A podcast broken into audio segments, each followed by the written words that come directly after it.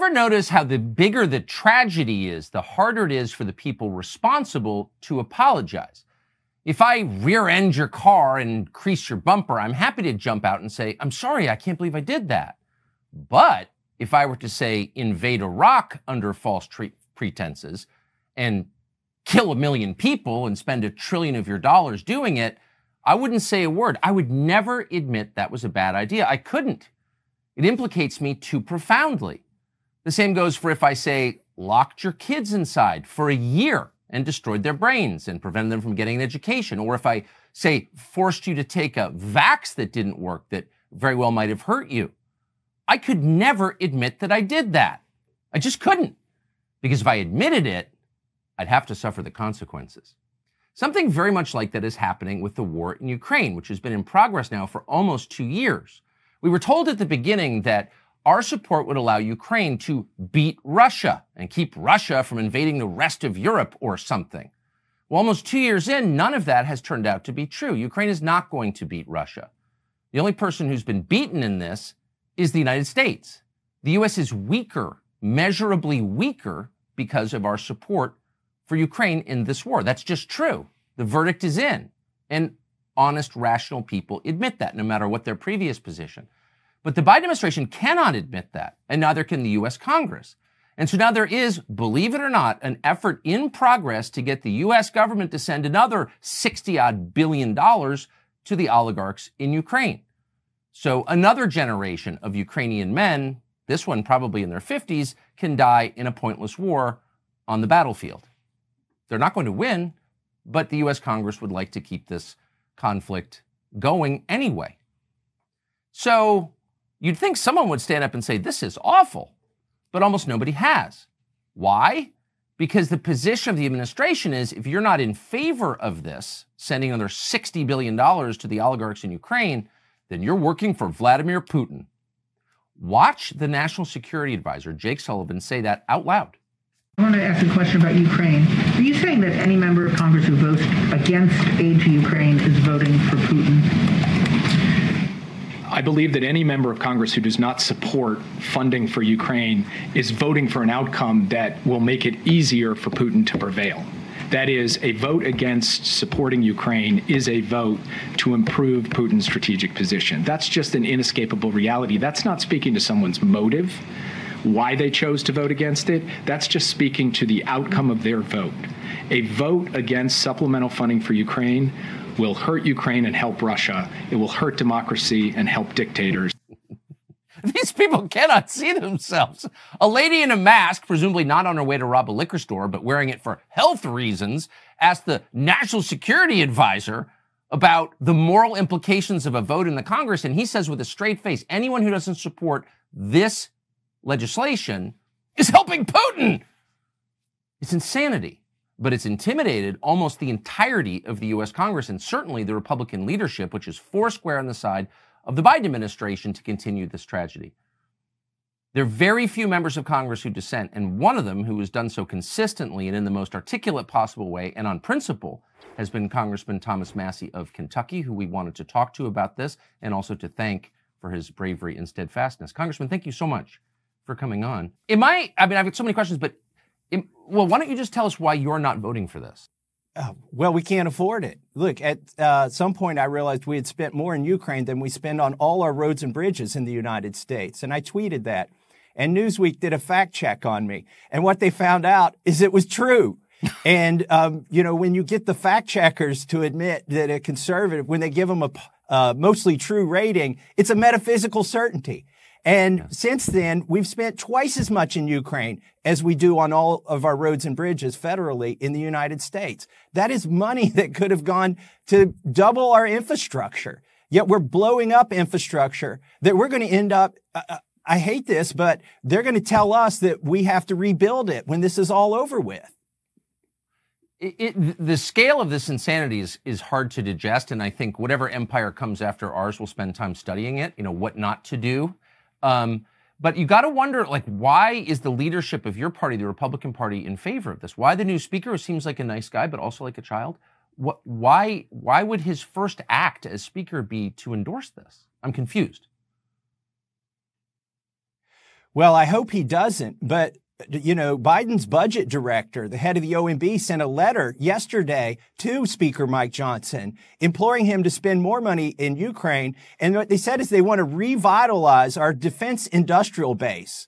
It's uh, that's the new acronym DIB for the MIC, the Military Industrial Complex, and they sent a list of states that would get money when we spend, uh, you know, money on deadly munitions because they have to be manufactured in Alabama or Ohio or Texas. And so, you know, they're saying the quiet part out loud that congressmen tend to vote for this stuff because a lot of this federal spending that goes to Ukraine is actually laundered back to the military industrial complex. And in some ways, not very efficiently, but in some ways, it enriches people in yes. their districts and the stockholders, some of whom are congressmen. I, you sort of that's also grotesque, but it's also straightforward. You know, people are getting rich, so let's do it. Okay, that's an argument. It's an immoral argument, but it is one. But that's not the argument they're making in public. They're saying we have a moral obligation. You're a bad person. You just heard the National Security Advisor say that you're a bad person if you're against this. But no one ever mentions that we have abetted the killing of an entire generation of Ukrainian men that will not be replaced to fight a war that they cannot win. They literally cannot win. We prevented a peace deal and we extended the war and we killed all these people. And so all the ones running around with their little Ukraine flag pins, they're implicated in that. Has anyone apologized? No, to support this money, you have to be economically illiterate and morally deficient. Those are yes. both conditions of voting for this. Uh, because to say that we're going to grind down Russia, that we're going to deplete their own soldiers by expending the lives of Ukrainians, knowing that in the end, we're going to leave them holding the bag, that in the end, they can never prevail. They're not going to take back Crimea, even though we, we say that's one of the goals. Um, when when we can get them to state goals, which usually they won't. So it's it's morally reprehensible to say that you should fund this. And by the way, he says I'm a friend of Putin because I won't vote for this money. Well, I would say that I'm a friend of Americans and I'm putting America first. But he's part of, I would say, Putin's reelection uh, campaign because Putin is a Cold War relic that was elected in response to our Cold War relic, which is NATO by expanding NATO, the neocons and the, the liberals, every time they push NATO closer to Russia, they help people like Putin get elected. It's, uh, you know, outside our borders, it's very obvious that the whole world is resetting and that American influence is in very rapid decline, thanks in large part to this war in Ukraine, and that Russia is now joining this coalition, which will be the majority of the world's population and economy and military strength aligned against us. So this is resetting the world to our disadvantage. Again, leave the country. It's obvious your first day that this is happening very fast. Does anyone in Washington see that? No, there are very few. Uh, you know, I've been voting against these resolutions in Ukraine and the money going to Ukraine since 2014. In 2014, we helped to overthrow their uh, elected government and we were saber rattling against Russia. And I said, listen, these sanctions and this saber rattling and these resolutions, they're going to have consequences. And they have had consequences. Almost nobody in Washington, D.C. will admit this through their voting record. Now, they know it, but they won't admit it and they won't vote that way. Do you think it's strange that, you know, the single, maybe the single most consequential voice in this entire debate is a woman called Toria Nuland, who's the Undersecretary of State who was a driving force behind the war in Iraq, which was, of course, a disaster and hurt the United States. She was never punished for that. In fact, she she rose within the bureaucracy, and now she's running this war in Ukraine. And no one ever says her name. She's never held to account for all of this. She has far more influence on it than the entire United States Congress put together. What, how do we allow unelected lunatics like Toria Nuland, who clearly hates the United States and always has, to have this power over our lives and our children's future? I don't know. I feel like some of these deep state bureaucrats, they're like the kids who had no friends in high school. And somebody did something bad to them long ago. and now they've got some power and they realize how to, to grab it. And they're going to, they're going to have retribution on everybody else. Victoria Nuland was at a, at a classified briefing to all members of Congress just a few weeks ago. And I thought, and this was on Israel. And I thought, wait, she's failed multiple times. Why are yes. you dragging her out to, she has no credibility. Why are you having her brief Congress right now? I mean, she's responsible or shares responsibility in the deaths of more people around the world than maybe any other living American. And yet she's in a classified briefing? I mean, I'm not saying she should be in prison, though you could certainly make a case for that. Um, but she certainly should not have a security clearance and be briefing members of Congress. Did anybody say, wait a second, there's nobody more discredited than you are, Toria Nuland. Did anyone say that?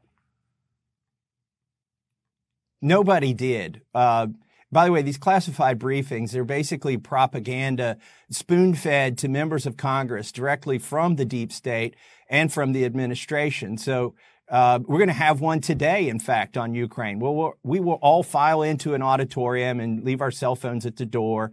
And um, we're just, you know, I'm sure this is going to be sort of a psyop or struggle session to get us to vote for more money to go to Ukraine. just, I don't understand why the co-equal branch of government, the legislative branch, the Congress, allows itself to be manipulated by the intel agencies and the National Security Council. It seems like really crazy and masochistic even. Well, listen, a lot of this money too isn't just going to lethal aid anymore. We're propping up the government. We're paying salaries of, of politicians in Ukraine and we're paying pensions of politicians in Ukraine. Yesterday, I met with the inspector general, special inspector general over Afghanistan, and I found out we've spent $6 billion there since we left there's still money going to Afghanistan. And I, and he said, you know, you really need, he doesn't want the job, but he said, you really need a special inspector general over Ukraine. And I said, what do you think? Where, where could they be hiding some of this money or where could it be going? And he said, well, look at what they did in Afghanistan. 30 or 40% of the special, you know, the police in Afghanistan, their security forces didn't exist.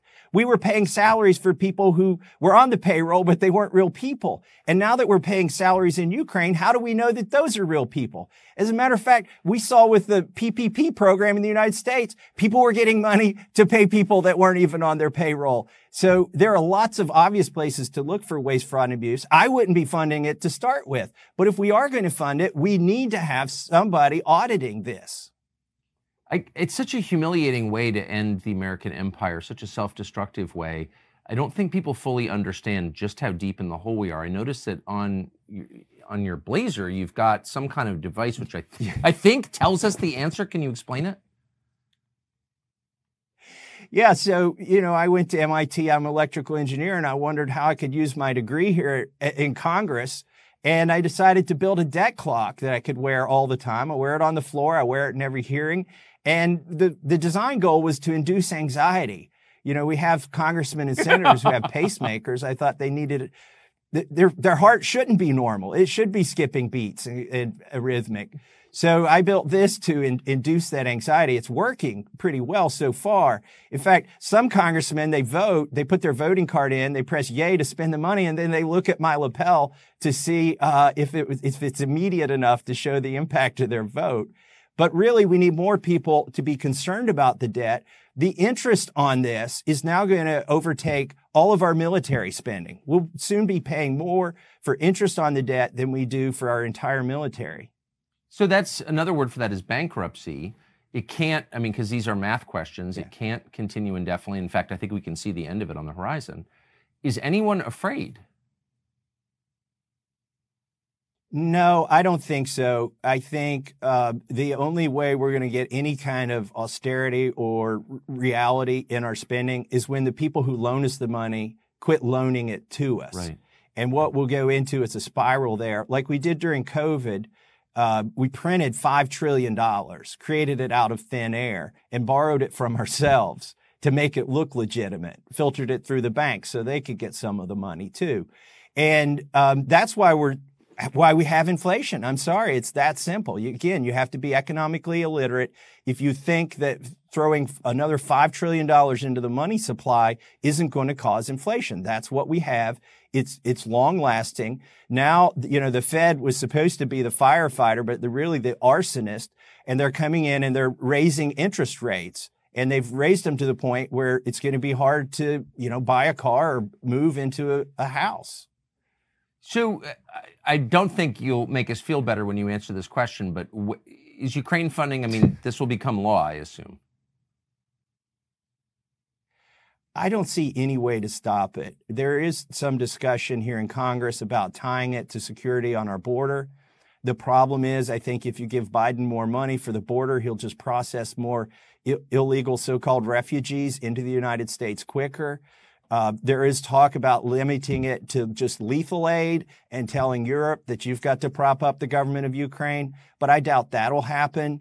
Uh, you know, there may be some, they may try to try tie some strings to it, but I think the money is going to go through anyway, and I'm worried about that. It's just going to, again, 60, what, what Biden has asked for, $60 billion. That's how much we spend federally on all roads and bridges in a year in this country. I have to ask you an unrelated question.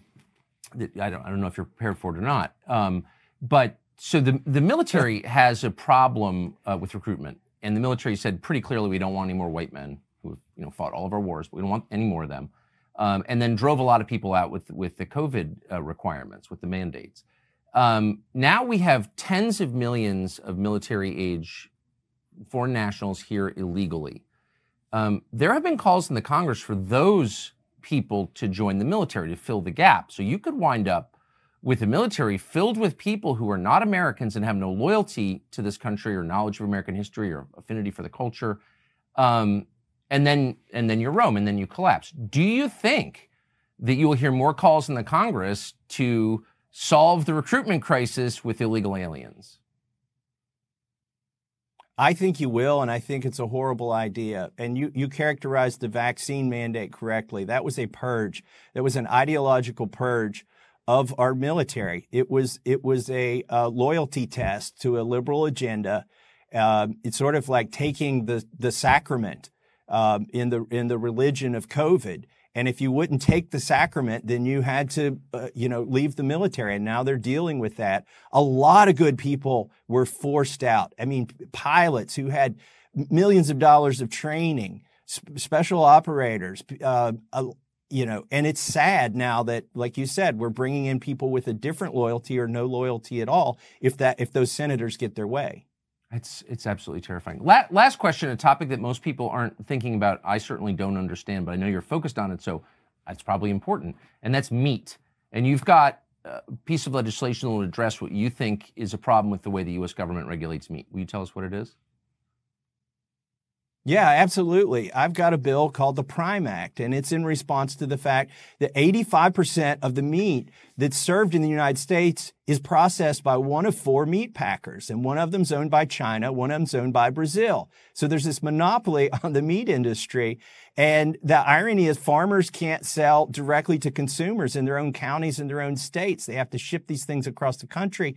And um, it's it's affecting the nutrition of our food, the safety of our food. So what my bill says is if the farmer is and the consumer and the local processor are all in the same state, if there's no interstate commerce involved, then get the feds out of it. Yes. And um, I've got some good news to report. We're making some progress on the Prime Act. I may get some portion of it in the Farm Bill. I've been fighting for this for five or six years, ever since they got rid of country of origin labeling on meat in the United States. I, I realized that this was something that I needed to get done. So we're working on it. We got good success and uh, even working across the aisle. I've got Democrats who are helping to sponsor this. In fact, the main sponsor in the Senate, you, uh, you may be able to guess this, is Angus King. He actually sounds like a, a, a beef offering at, at one of the local fast food places. it does, actually. Foreign control of our food supply is a bad idea, and I hope everyone recognizes that. I mean, uh, Co- Congressman, look, this Mass- would be in the Bill of Rights if it weren't so obvious. Well, that's exactly right. It ought to be. Um, it's great to see you. Thank you for your bravery and the clarity of your positions, and I, I hope people listen to you. Thomas Massie of Kentucky. Thanks.